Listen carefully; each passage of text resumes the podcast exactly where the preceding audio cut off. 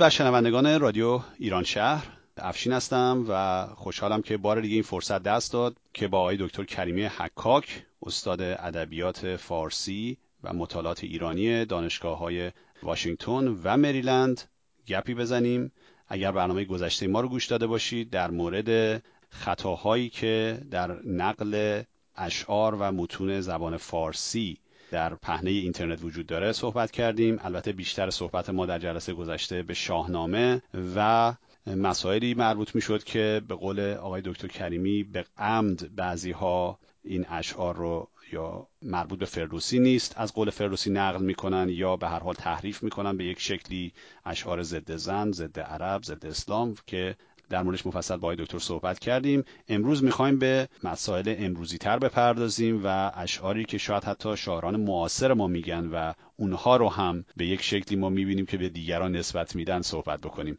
خب آقای دکتر می‌خواید شما یک سلام علیکی داشته باشید تا با هم صحبت ادامه بدیم. بله ممنونم. افشین جان سلام بر همه شنوندگان رادیو ایران شهر و خوشحالم که یک بار دیگه به همت افشین سپری من و ایشون داریم با هم صحبت می‌کنیم. به قول شما گپ می‌زنیم.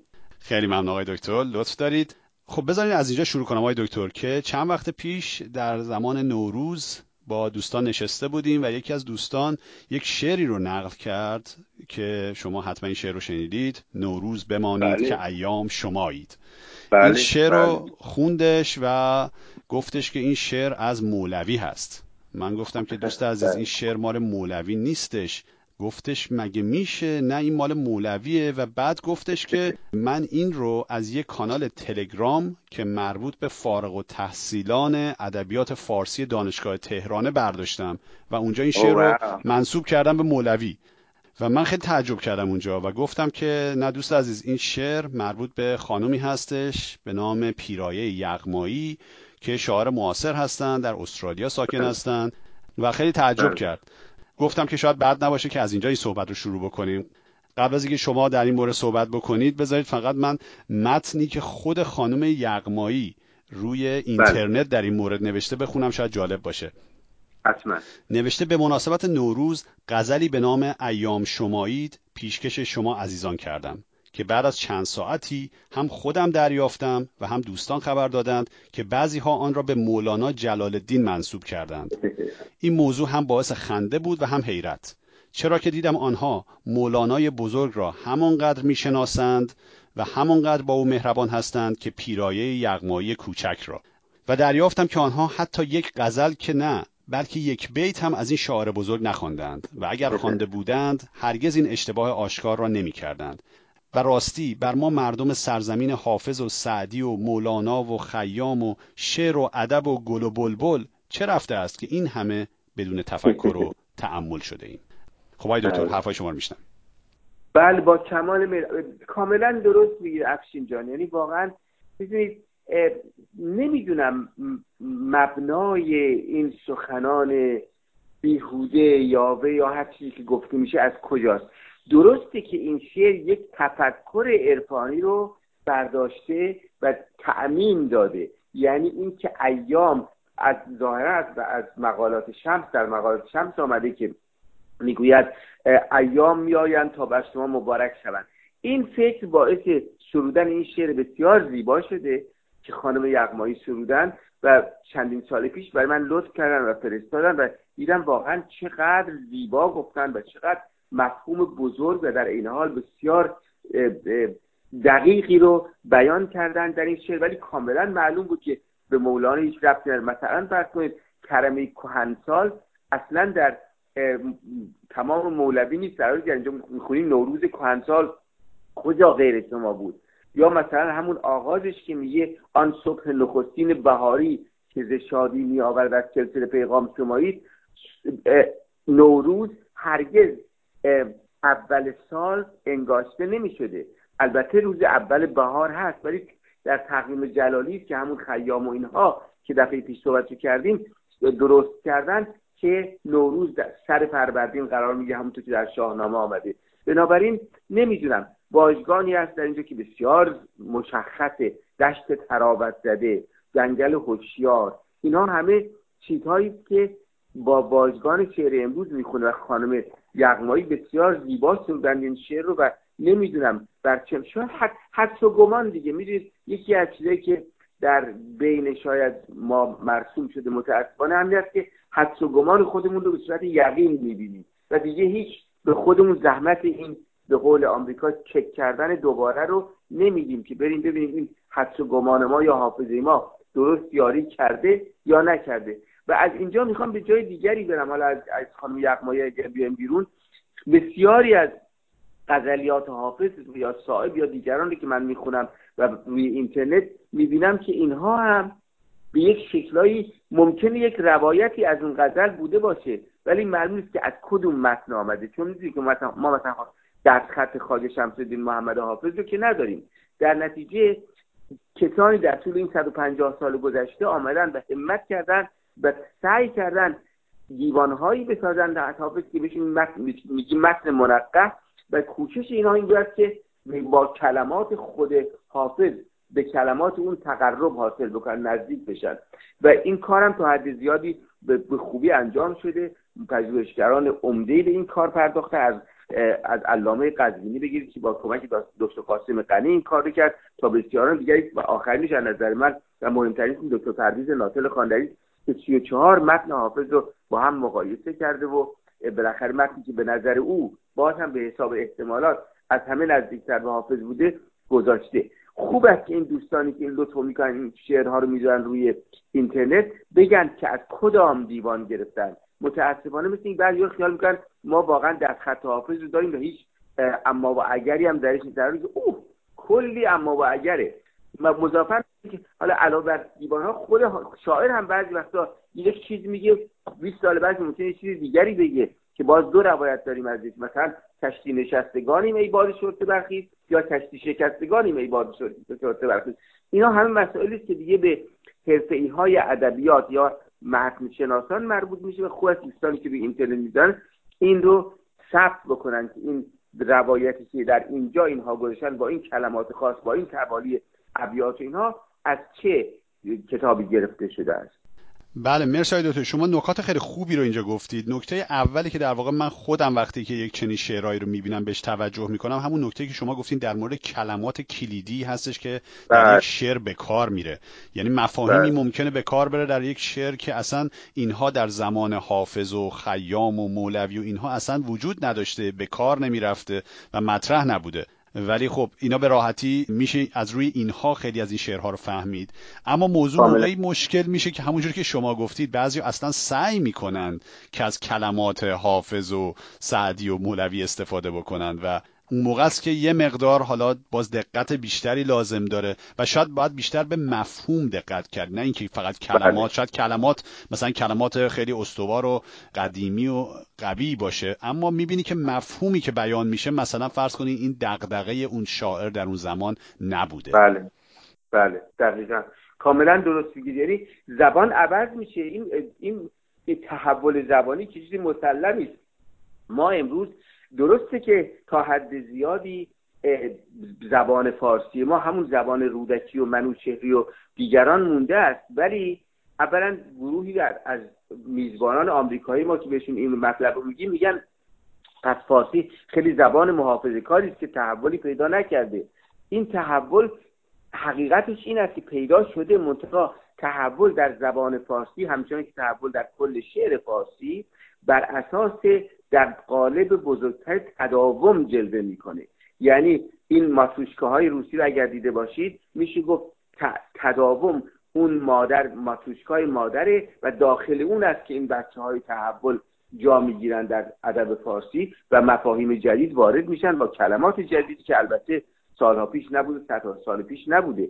این است که من فکر می‌کنم که دوستانی که این لطف رو می‌کنن به ما و این شعر, شعر کلاسیک فارسی رو به ویژه می‌گذارند روی اینترنت باید برای ما بگن که از چه کتابی خودشون گرفتن.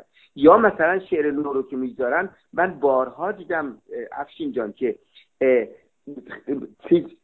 فاصله های خطا یا شیوه نردبانی نوشتن یا شیوه آرایش شعر در کتاب در کتابی که زیر نظر خود شاعر چاپ شده به گونه ای و در اینترنت به شکل دیگری ظاهر میشه. و هیچ وقتم نمی‌دونم چون اینترنت اونقدر بهش واردیت ندارم نمی‌دونم که این تریکی که اینترنت می‌زنه یا اینکه این دوستان بلنگاری می‌کنند و اینها رو می‌نویسن و به شکلی غلط در میاد. به حال مشکل مشکلات زیادی یکی دوتا نیست انواع داره و خیلی خوبه که ما مثلا من گاهی فکر شاید باید همه شعرهای فارسی رو به صورت پی دی اف گذاشت که درش دست نشه برد.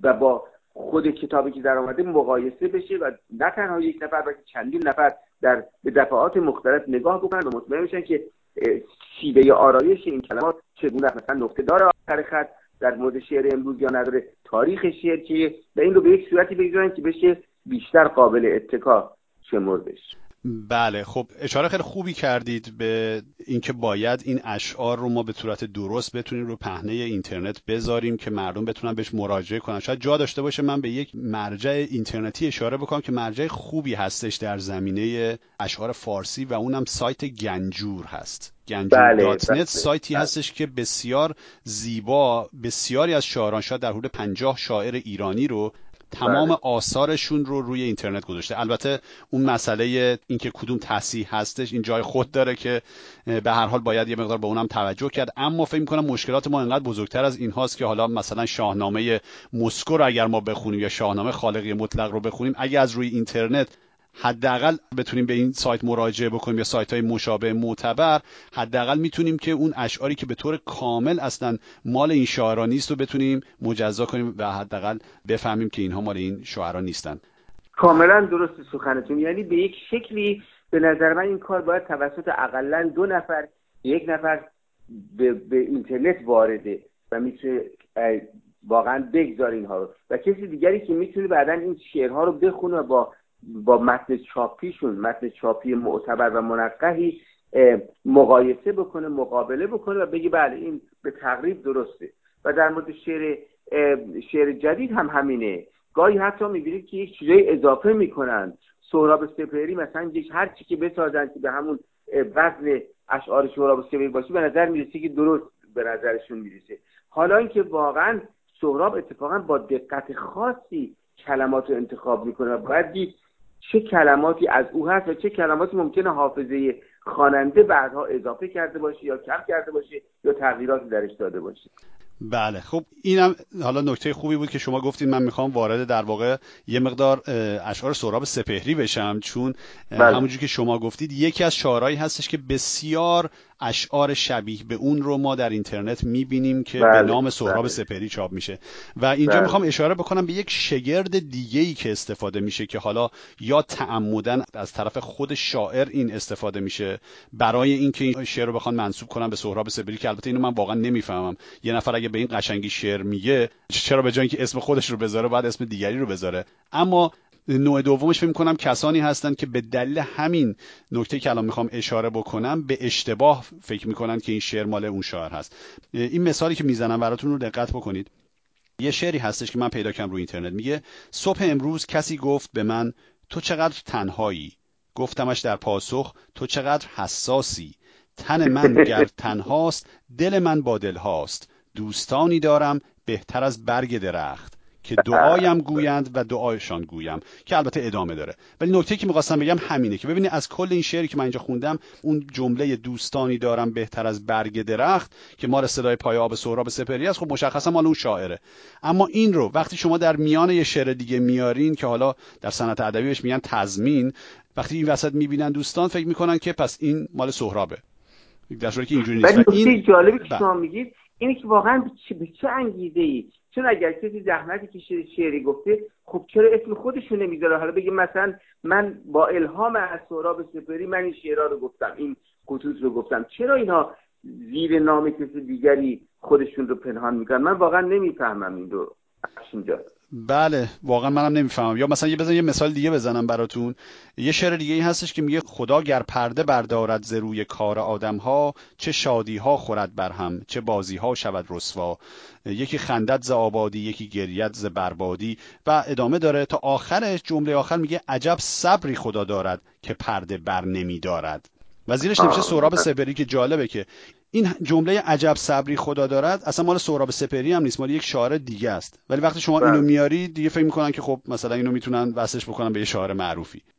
از این مثال زیاده و فکر می‌کنم شاید قدیمی ترین این مثال برمیگرده به حجفنامه فردوسی که حجفنامه سلطان محمود که اونو منتصب می‌کنن به فردوسی. که خب میگن که حالا ثابت هم نشده ولی میگن حدود مثلا 6 بیت فردوسی داره که در حجف سلطان محمود گفته وقتی که سلطان محمود اون رفتار رو باش می‌کنه. اما حجفنامه الان یه چیزی در حدود 100 بیت داره. که این ابیات خب وقتی تحلیل شما می‌کنید یه بخشی از این ابیات می‌بینید که خب الحاقیه و بخشی از این ابیات ابیات خود شاهنامه است که از جاهای مختلف شاهنامه گرفته شده اینها رو تو اون حجمنامه آوردن. و چون این چند بیت از فردوسی یه نفر اگر شنیده باشه این بیتو میگه این از فردوسیه دیگه چون این بیتش که حداقل من می‌دونم از فردوسیه. و اینا باعث اشتباه میشه. و کاملا درست واقعا یعنی من گاهی فکر می‌کنم افشین جان شاید برای علتیابی این ما بریم به اینکه شاید ما شما و من ادبیات رو جدی یا شعر رو جدی می‌گیریم. شاید دیگران فکر کنن خب اینم مثل همونه دیگه تفنن می‌کنن باش می‌دونید؟ یعنی به یک شکلی بازی می‌کنن. نه اینکه واقعا به, به شعر به همون از که فرمول ریاضی احترام می‌گذارن احترام بگذارن. می‌دونید؟ یعنی به شکلی تقدس و و یک پارچگی یک شاعر رو درک نمی‌کنن یا براش ارزش قائل نیستن نمی‌دونم چیه ولی واقعا شاید شاید شنوندگان رادیو ایران شهر بتونن در این زمینه کمک کنن که چرا این اتفاق میفته چرا اینقدر ما درباره شعر مثلا آسانگیر هستیم و اون دقتی رو که باید نمی کنیم من جوابی ندارم برای این. بله اینم سوال واقعا خوبیه و جوابی که میشنوم از دوستان همیشه یک جواب هستش.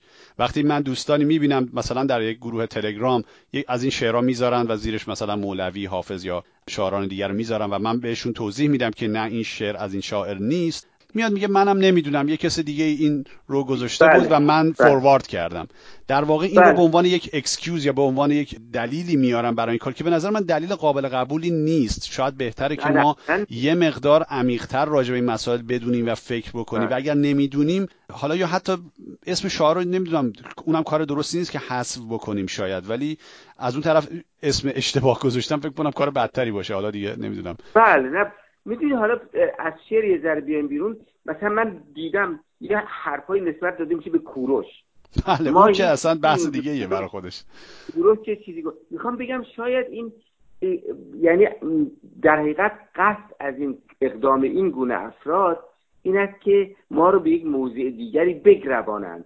نظر خودشون رو به ما تحمیل بکنن یا القا بکنن. نه اینکه واقعا خدمتی کرده باشن. این جداست از اون کسی که خدمت می‌کنه و میاد اشعار نمی‌دونم منوچری یا نمی‌دونم فرخی یا ابن یمین اینا رو می‌ذاره روی روی اینترنت ولی به یک شکلی فکر می‌کنن که چون اونا دارن فوروارد می‌کنن پس کاری مرتکب نشدن اشتباهی نکردن. در حالی که واقعا بعضی وقتا ترین افکار همینطوری منتقل میشه و دشنام هایی داده میشه که خودش شرم می‌کنه از اینکه می‌بینه اینا رو اینا بر رسیده. و حالا اگر کسی اینو این او باید بفرسته به کسی دیگری دیگه اصلا میشه گفت در حقیقت به شیر دستش آلوده به یک خطای بزرگ شده که باید واقعا ازش باید به همین صورت خطا ازش نام برد و ازش پرهیز کرد. بله در واقع شاید یک نفر هست که این کار رو شروع می‌کنه یک نفر بله. که احتمالا بله. مقرزی هست معمولا دلایل بله. ایدئولوژیک داره این موضوع همونجوری که شما گفتید با نسبت دادن صحبتهایی به زرتشت و کوروش و بله.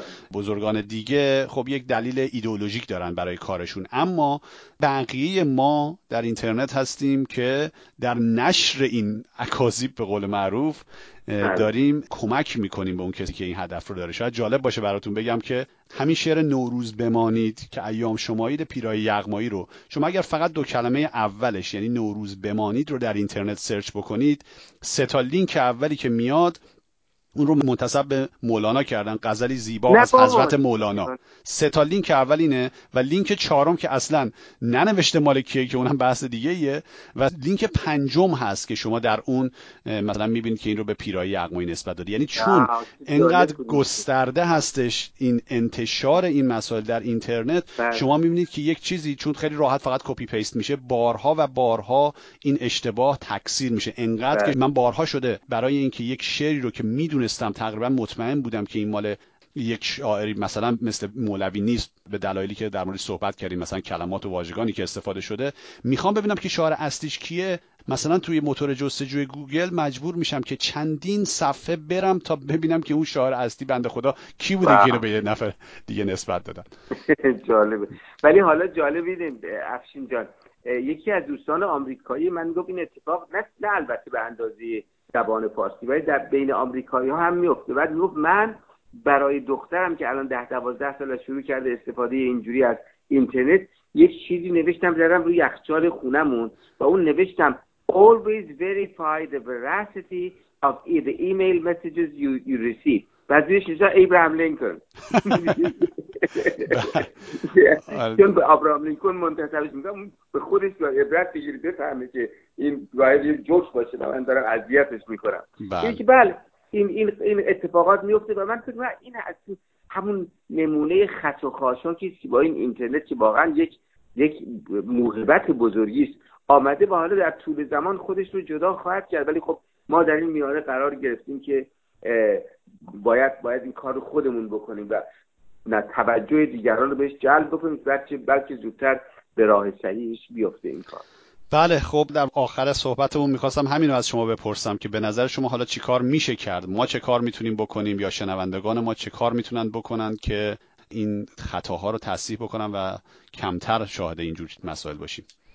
بله شما می‌تونید از من بخواید همسال من که در یک گپ دیگری شرکت بکنید و منم می‌تونم در اون گپ هرچی به نظر می‌رسه بگم. و بله رفته رفته واقعا باید به دفاع از حقیقت برخواست نه یک چیز دیگری. من بگم اگر اگر دوستان ما به حقیقت اعتقادی میداشتن بعد دست میخوندن یک بار میخوندن این چیزی که براشون رسیده ببینن اگر قصد نفرت فروشی و به قول شما ایدئولوژی پرداختن و گرواندن آدم ها به موضع های فکری خاص اون فرستنده است.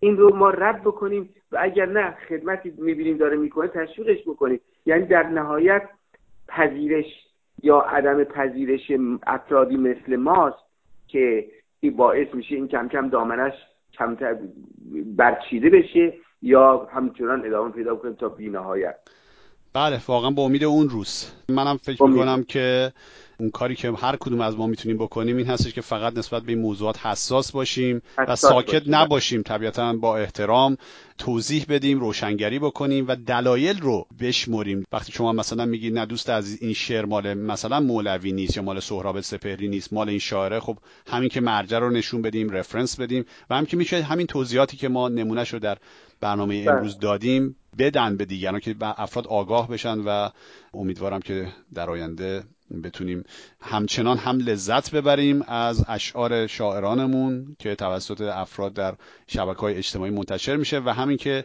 اسم درست شاعر و متن درست این اشعار و این نوشته ها رو بخونیم. امیدوارم همینطور بشه و من خیلی از شما متشکرم که توجه من و دیگران به این قضیه دارید جلب. بله مرسی. مرسی آقای دکتر. خیلی ممنون. مثل همیشه که با ما بودید و به امید گفی دیگه در برنامه دیگه. انشاءالله مرسی عزیزم. قربانت شب شما بخیر. شبتون بخیر. خداحافظ. خدا